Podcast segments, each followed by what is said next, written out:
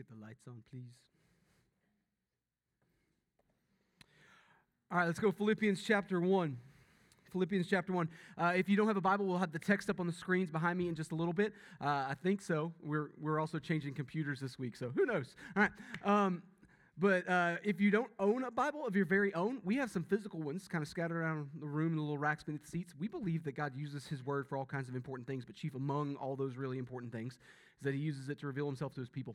Uh, we desperately want you to know God. We want everything in, in and about and around your life to be shaped by that knowing of Him. And we believe that the Scriptures are the thing that He uses to do that in you and around you and through you.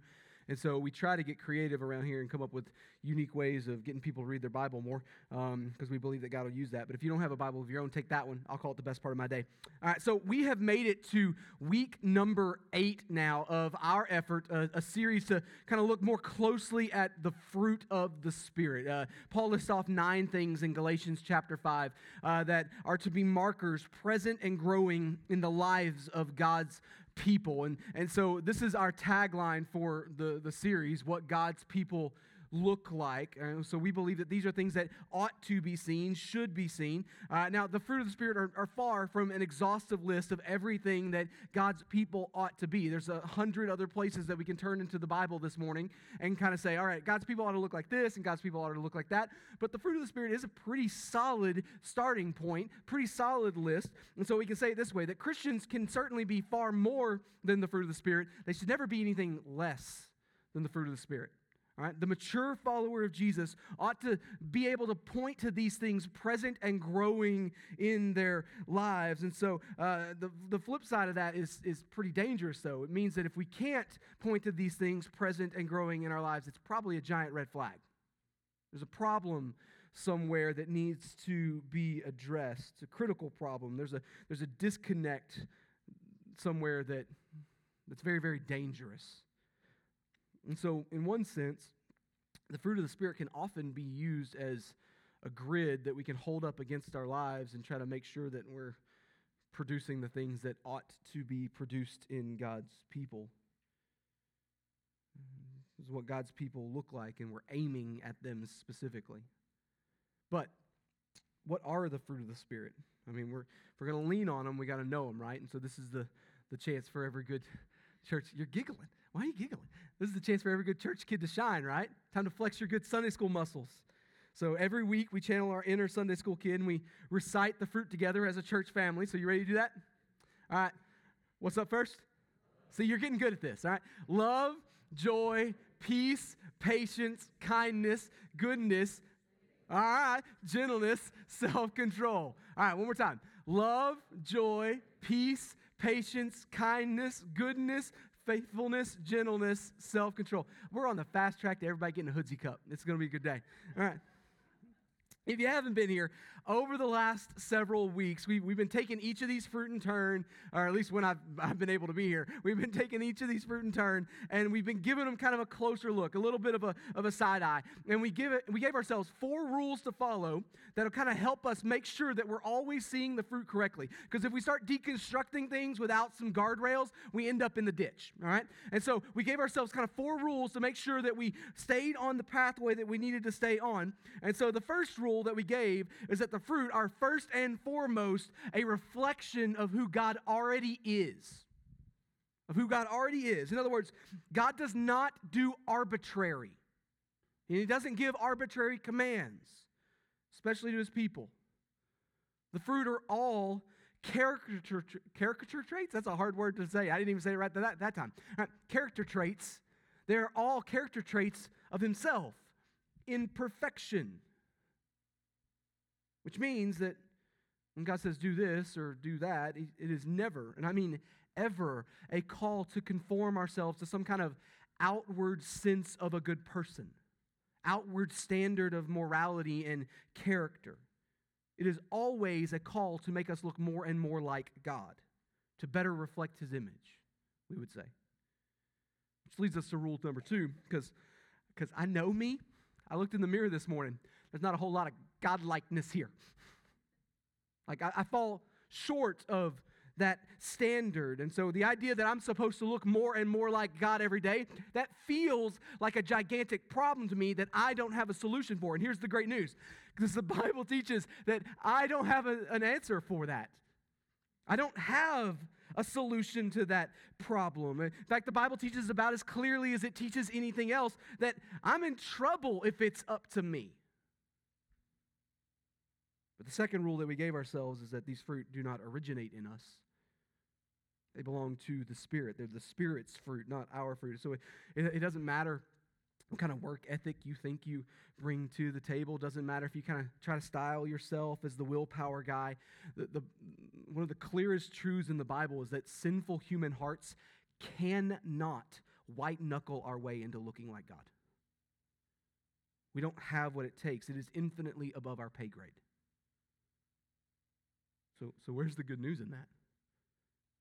Well, the good news is that we haven't been asked to white knuckle our way into anything. The Spirit is pleased to produce the fruit in us, those that belong to Him. He is pleased to produce the fruit in us as we walk in step with Him. As we make the daily decisions to chase after what the Spirit values rather than what we naturally value, the Spirit creates in us a functional righteousness that matches a little more closely to our already declared righteousness. But that doesn't mean that we just sit back and do nothing, right? Because, I mean, that's a pretty good gig. That, like a cruise ship faith sounds kind of awesome sometimes. Cruise ships are great. I've never been on one, but I hear they're awesome. Get everything delivered to you. That's not what we've been called to. We haven't been called to a cruise ship faith. And we don't sit back and do nothing. We've been called to cultivate the growth of these fruit. And so we create the environment for these fruit to grow in by practicing these fruit, by putting them to work. And that's rule number three for us. We press into these things by trusting that the Spirit will produce them in us as we press into them. But we also gave ourselves one more rule. Do you remember what it was? Rule number four that properly understood, the fruit will always, and I mean always, be seen to provide blessing to others. Both those inside the church and those outside the church will receive benefit from the Spirit producing these fruit in me. Every time. So, you ready to get into it this morning? What's our next fruit on the list? It's been a while. What is it? Faithfulness. Y'all are such good church kids. All right. Faithfulness. So, what is faithfulness, at least according to the world we live in? Well, best I can tell, best I can tell, faithfulness is most commonly tied to the ideas of loyalty and a sense of duty. We all on board with that one? Loyalty and a sense of duty, a standing resolute in spite of other circumstances trying to lure us or woo us away to better options, right? That's faithfulness. And while there's a prevailing cultural assumption that faithfulness is a good thing, right? We can all point to, you know, like homeward bound movies and stuff like that. Faithfulness is a great thing, right? There's this kind of culturally ingrained sense that faithfulness is a great idea. It wasn't hard at all this week to find a whole bunch of examples where faithfulness was seen as a bad thing. Spent some time on the Google machine this week. You got phrases in our vocabulary like um, faithful to a fault and I don't have to explain what that means because everybody in here kind of already knows what that means, right? Like, that's a common thing that we just all kind of naturally understand. In fact, I, I, bet everybody in here, whether personally or just through a friend of yours, has a story or two that they can share where somebody you cared about got burned real bad because they were faithful when everything around them proved that faithfulness wasn't called for in that moment. Right? I've got some stories of my own that I can share. But it also goes way beyond just people looking to take advantage of others and weren't strong enough to say no. I, I also found several examples this week in some of the online dictionaries where I go looking for, for you know, our, all of our content. And so faithfulness is used in a negative sense oftentimes in a way to say that somebody blindly clung to some kind of outdated lifestyle or belief system. Even though the facts bore testimony otherwise. They just didn't care and they clung tightly. And that decision to remain faithful, and read that as their refusal to let go of that thing, it hampered the plans and ambitions of others. In other words, the faithful stood in the way of what others saw as necessary progress. Found that all over the place online this week. And so when it even when we see it and define it as a good thing, faithfulness often gets kicked around a little bit in our culture. Some people, faithfulness is Andy Griffin or Griffith trying to hang on and survive in a Jetsons world. You know those two shows we all culturally aware enough? Just a few of you. I tried. I tried to hit the old guys. I, I promise. no, it's like faithfulness is seen kind of as Andy Griffith in a Jetsons world. Like good old Andy, right? He's going to hang on and keep doing what's good and right even as the world passes him by. Never fear because old Andy values loyalty more than people's opinions, right? And count on him to do his duty regardless of however much the pressure happens to ramp up. But there are several points in there where that idea of faithfulness, I think, veers wildly away from the biblical idea. Wildly so. Um, it, it's here where we get to look at our text for the morning. So, what's going on in Philippians? Well, this is the second time that we've been in this letter in this series. Back in week four, when we talked about peace, we were also in the book of Philippians. And we said then that Philippians is a pretty tame letter compared to Paul's other church epistles, uh, compared to other letters that he wrote, like 1st and 2nd Corinthians, Thessalonians, Galatians. Paul, in all of those letters, has a significant problem that he sees from afar, and he's got to address it by writing them a letter. But that's not really the case that's going on in Philippians. Uh, Philippi doesn't really have any major junk. Uh, Paul is going to address an argument between two ladies uh, uh, later on in the letter, but most of what Paul writes in Philippians serves to point to some good things that they've got going on there and then use that encouragement, kind of leverage that encouragement to, uh, to, to tell the church, instruct the Philippian church to keep their foot on the gas and keep chasing after the best things. Right? And so he points to some good things and says, That's great, that's awesome, but complacency is not enough, and good enough is not enough. No, no, no, no. We have been called to press on toward the goal for the prize of the upward call of God in Christ Jesus, he says. And so today, Today, we actually get to look at the very beginning of the letter. Philippians chapter 1, verse 1. Read it with me. Paul says this Paul and Timothy, servants of Christ Jesus, to all the saints in Christ Jesus who are at Philippi with the overseers and deacons Grace to you and peace from God our Father and the Lord Jesus Christ. All right, so right out of the gate, we've got a whole bunch of stuff to, to pick apart there. So we're told that Paul's got Timothy with him as he's writing this letter. But like, like who are Paul and Timothy to this church? Why should they care? Right? Why would Philippi, the church at Philippi, be worried about or even care that Paul and Timothy are together while they're writing? Well, Paul and Timothy were there at the very beginning of the church at Philippi. Acts 16, the founding of the Philippian church. Paul and Timothy aren't some unknown yo yos sticking their nose into other people's business, right? Like, we think it had probably been about 10 ish years since Paul and Timothy had moved on from there to start other churches in other places, but they were foundational in the Philippian church even existing. There is no Philippian church without God using Paul and Timothy to raise up the Philippian church. We're also going to learn later on that the Philippian church is still actively supporting them financially as missionaries at the time that this letter is being written. And so, if, if the Philippian church has a Mount Rushmore of past leaders, Paul and Timothy are both on it. Highly influential in this group. And so, all that's to say, th- this church knows exactly who Paul and Timothy are. But also, Paul knows exactly who Paul and Timothy are. Who, who Paul and Timothy are. What's, what's interesting here to me is that unlike, unlike Paul's normal greeting to churches that all had junk, all had major problems he needed to correct, he normally starts out his letters, Paul, an apostle of Christ Jesus by the will of God. He doesn't do that here. What does he call himself? Uh huh. In those other places, Paul's got to flex some, some you know, apostolic muscle just a little bit. assert his authority. But here he just calls Timothy and himself servants of Christ Jesus. So Paul's not leaning on that authority right now. He, he's mm, more on his calling and identity in the kingdom. Yes, he's an apostle. Yes, he carries around that gravitas, but he does not need to flex that muscle here. And so, as he's writing a letter to a church that knows him well, loves him well, is actively supporting him, Paul's aim is focused on helping the church at Philippi understand who they are and whom they follow. Just like Paul and Timothy are servants of Christ Jesus, so is this church.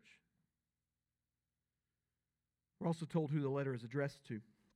Normally, we wouldn't spend a bunch of time pointing this out, but we're praying and studying through the scriptures together as a church family as we look to kind of change our leadership structure to what we would commonly call an elder led model. And so we see evidence of that structure right here in Philippians 1. The word overseers there is the Greek word episkopos, if you're interested overseer. That, that word is used interchangeably all throughout the New Testament with a couple of other words. Another word, a title, a word that translates to elder, and then a, a verb form of the word shepherding.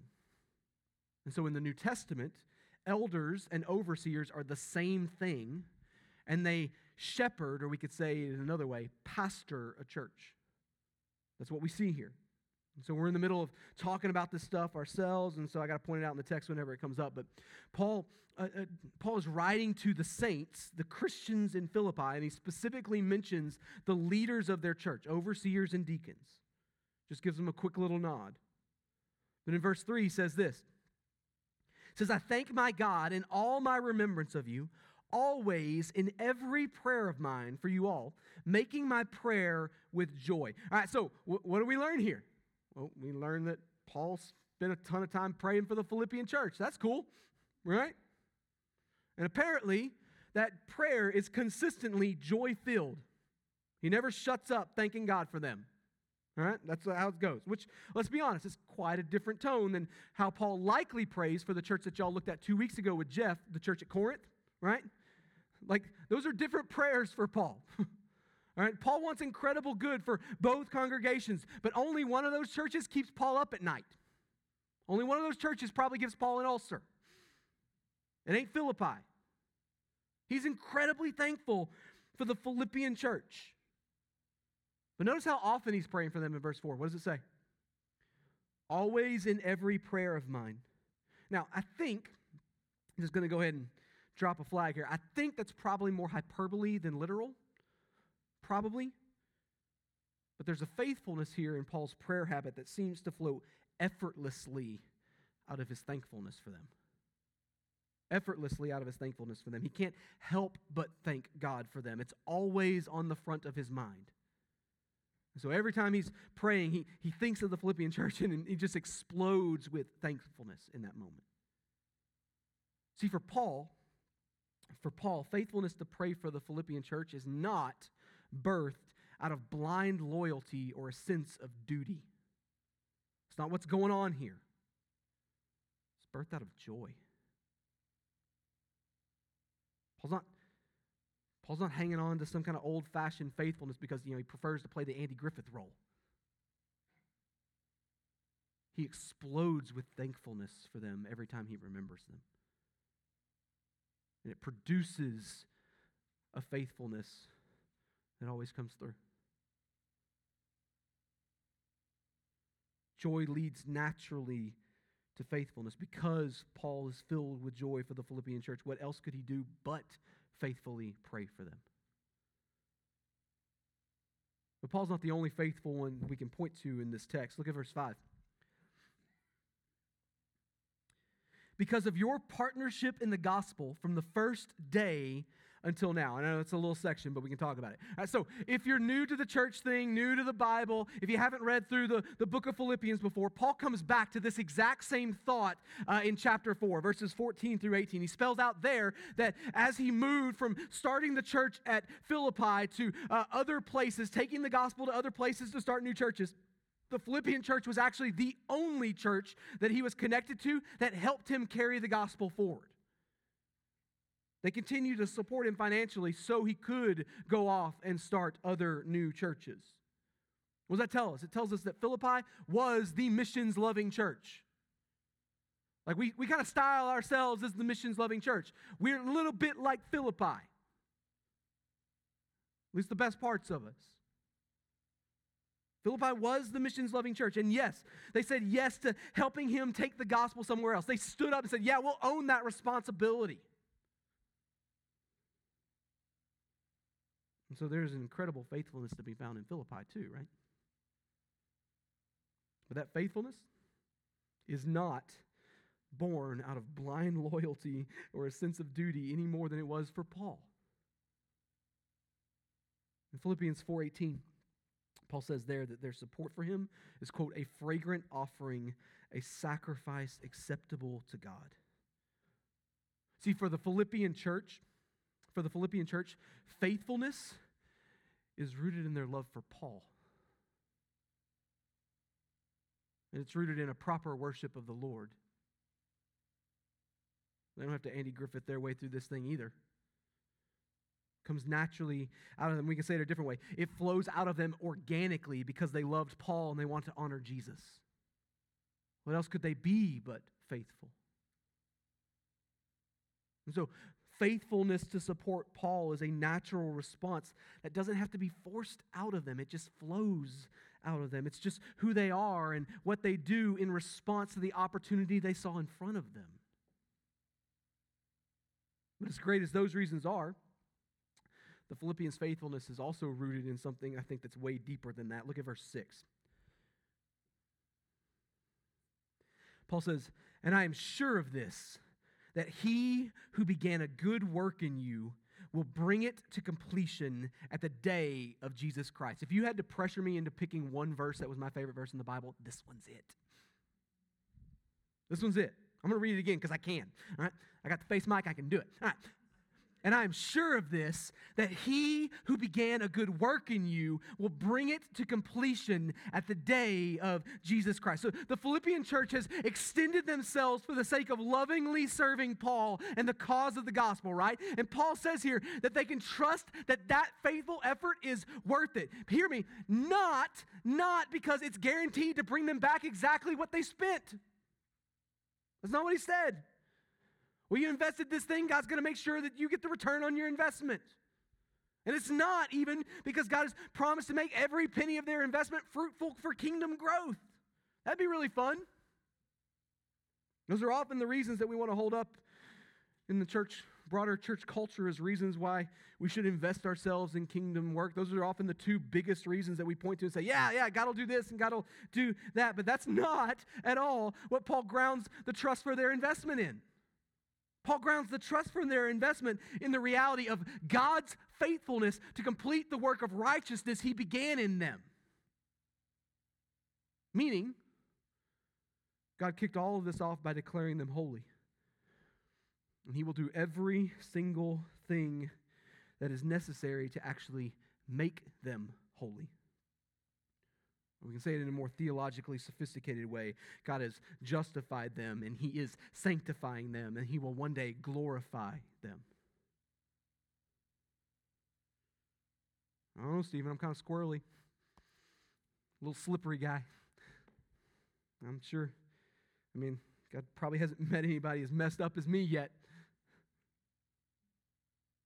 I mean, sure, He sent His Son to make payment for my sin, but have you seen how jacked up my life gets sometimes? It's a mess.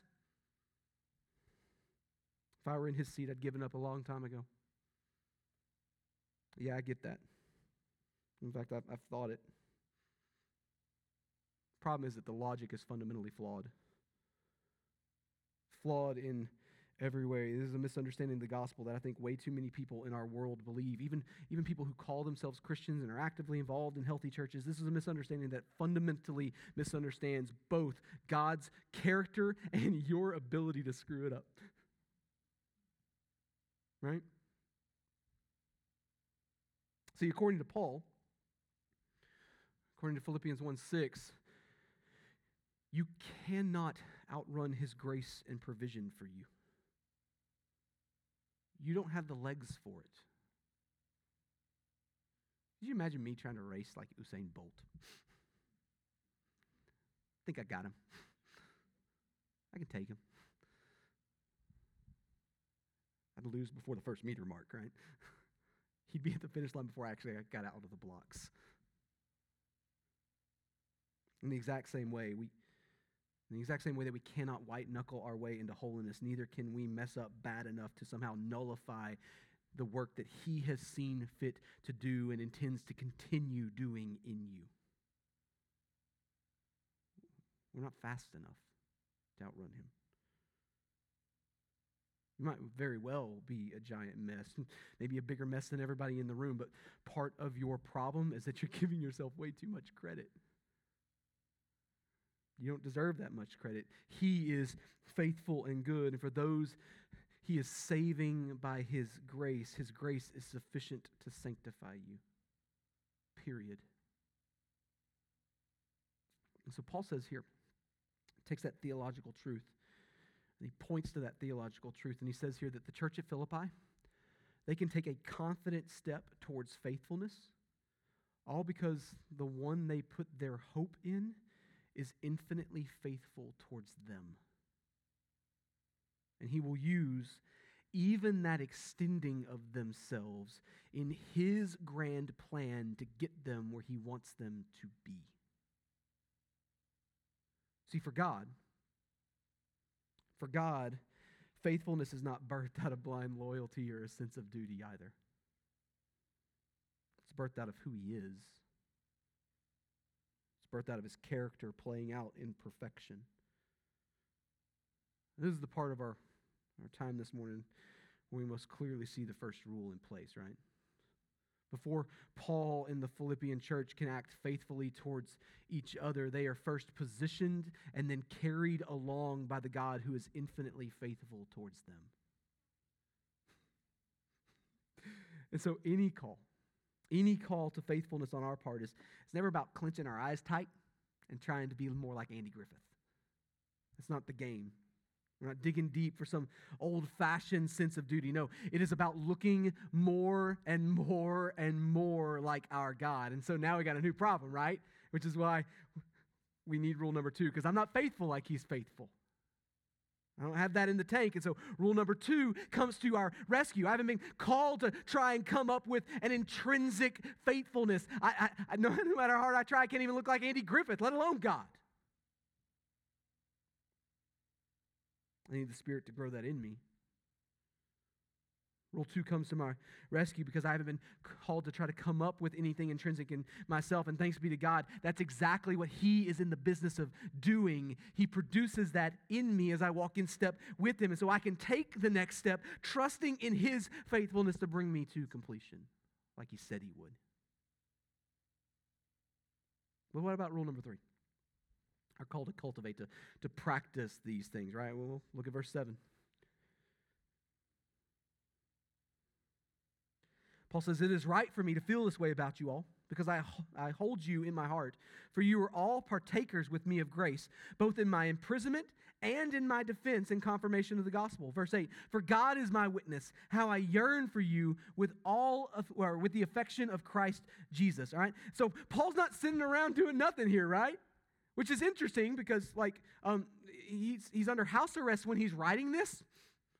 Like, if anybody gets the excuse to sit around and do nothing, it's kind of like Paul in this exact moment. But even under house arrest, he's still got control, or at least some control, of cultivating good things. So don't you ever bring your just, I, I just can't right now to Paul. He don't care. Right? He ain't got time for that. Right? Even under arrest in Rome, he is actively cultivating a faithfulness towards the Philippians. We're told that he holds them in his heart and then he yearns for them with the affections of Christ. Let's be honest. If Paul wasn't a tent maker, he probably could have done his second job as like a Valentine's Day card writer. Missed the boat on that, I guess. I don't know. There's, there's an active leaning in by Paul to try and unite himself to the Philippian church. Even far away under house arrest in Rome, he is constantly doing the little things to keep them at the front of his mind. And he trusts that God will take that feeble little effort, and He will actually use it to unite His heart to them and their heart to Him. If you haven't put the pieces together yet, this, listen, this is the exact reason why we have committed to telling y'all about missionaries we support at the beginning of every service. Like it's literally the reason. And we're praying for them, even if we're not able yet to send teams to them or send money to them or send whatever to them. Just like Paul.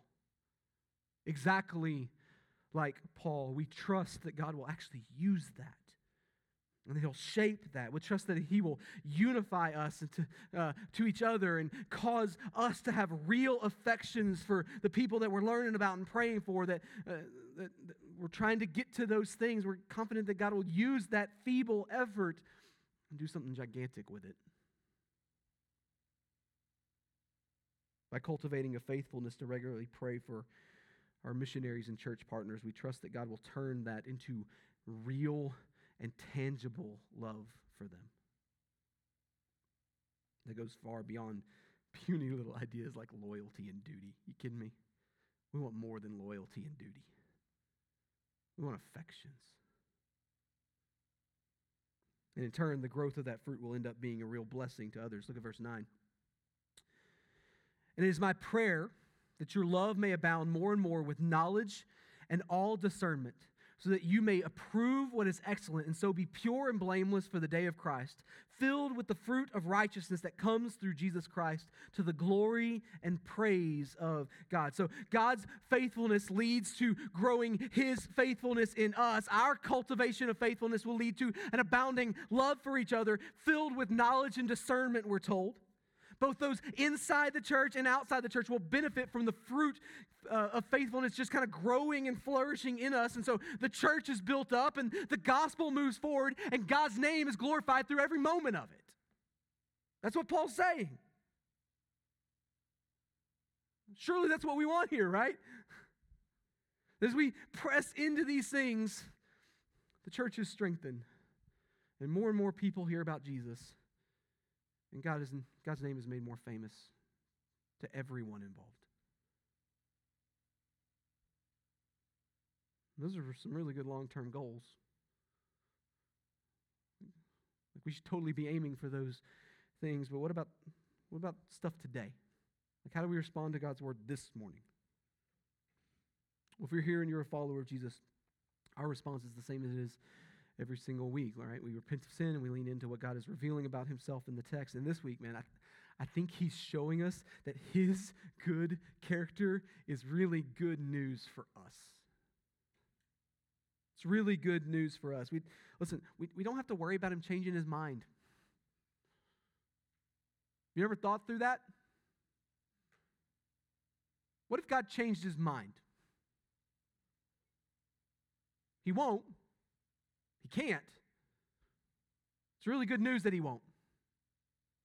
I'd be in a lot of trouble if he changed his mind. We don't have to worry about him going, growing tired of all the effort involved because he didn't see it coming. Sorry, I didn't sign up for this much. I've had moments where I got into the middle of a project and went, uh oh. Have you had moments like that? God's never had a moment like that. We never, never have to worry about him changing his mind. We never have to worry about him growing tired of all the effort involved. No, God will do everything he has said he will do, period. Including my favorite verse in the Bible. Complete the good work that he began in you.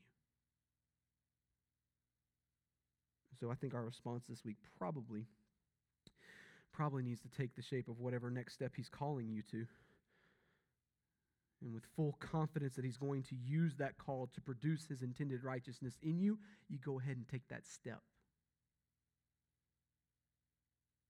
Go ahead and extend yourself towards that good thing. I think you can probably trust Him. I think you can trust him.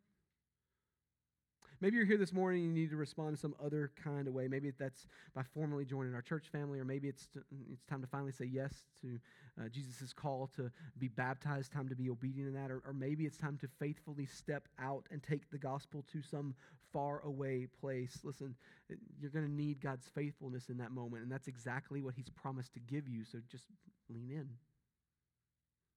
I love to be helpful to you as you process through what that response looks like. But what what if you're here this morning and you're not a follower of Jesus yet? Can you respond to God's word? I, I think you absolutely can. You do that by meeting Jesus. The Bible teaches that we are all, by default, separated relationally from God because of our sin, and that we are owed the right and just punishment for our sin. He is also faithful to give everyone what they deserve. But the Bible also teaches that it is while we were still sinners that Christ died for us. The eternal Son of God put on flesh and dwelt among us. He lived the sinless life that neither you nor I am capable of living. He uh, died on the cross in your place to make payment for your sin, and he was raised again from the dead as, as a vindication of his perfect and sufficient righteousness. The check is cleared. It's cleared. Now, as the king who conquered sin and death, he calls on you in this very moment to respond to him in repentance and in faith, and to turn away from your sin and to turn to Him as Savior and Lord. And it is in His perfect faithfulness that Jesus' work is joyfully accounted to you for salvation if you would but repent and believe. And you can do that this morning. You can respond to Jesus in saving faith. Man, I'd love to be helpful to you as you kind of make sense of that. If you want somebody to talk to, I'll be down front as we sing, but I'm going to pray and we're going to sing. And however God's word is calling you to respond this morning, let's respond together as a church family right now. Father, you're good to us. Thank you for the scriptures. Thank you for Philippians. Thank you for a reasonable example of faithfulness in the scriptures, both from Paul and from Philippi. But just like Paul and Philippi, we don't want to try to white knuckle our way into being better at something. What we want is hearts that have been changed to love something. And that's your work. We'll be diligent to put the steps in front of us, but you're the one who changes hearts always and forever. And so, God, as we try to do the simple things that we can to love each other and love our church and love those outside of our church and all the above, would you help us take steps of faithfulness as you unite our hearts well? Father, for those here who don't know you yet, would you make yourself known in this moment? Open eyes to see and ears to hear and hearts to know you, to love you to be forever changed by you. In Jesus' name, pray. Amen.